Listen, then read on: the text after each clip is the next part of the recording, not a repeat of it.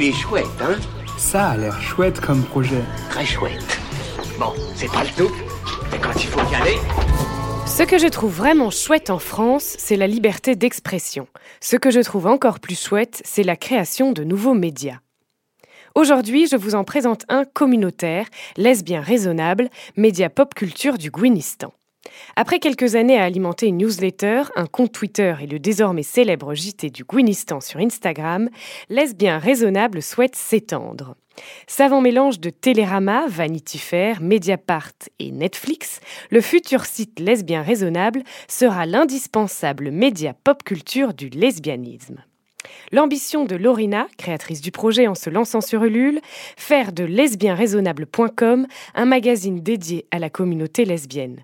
Actualité culturelle et politique, scoop en tout genre, reportages, enquêtes, interviews, un média quoi.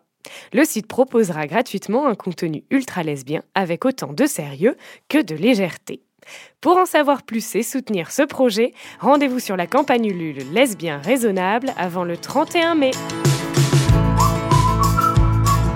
Il est chouette, hein? Il est très chouette ce projet, oui.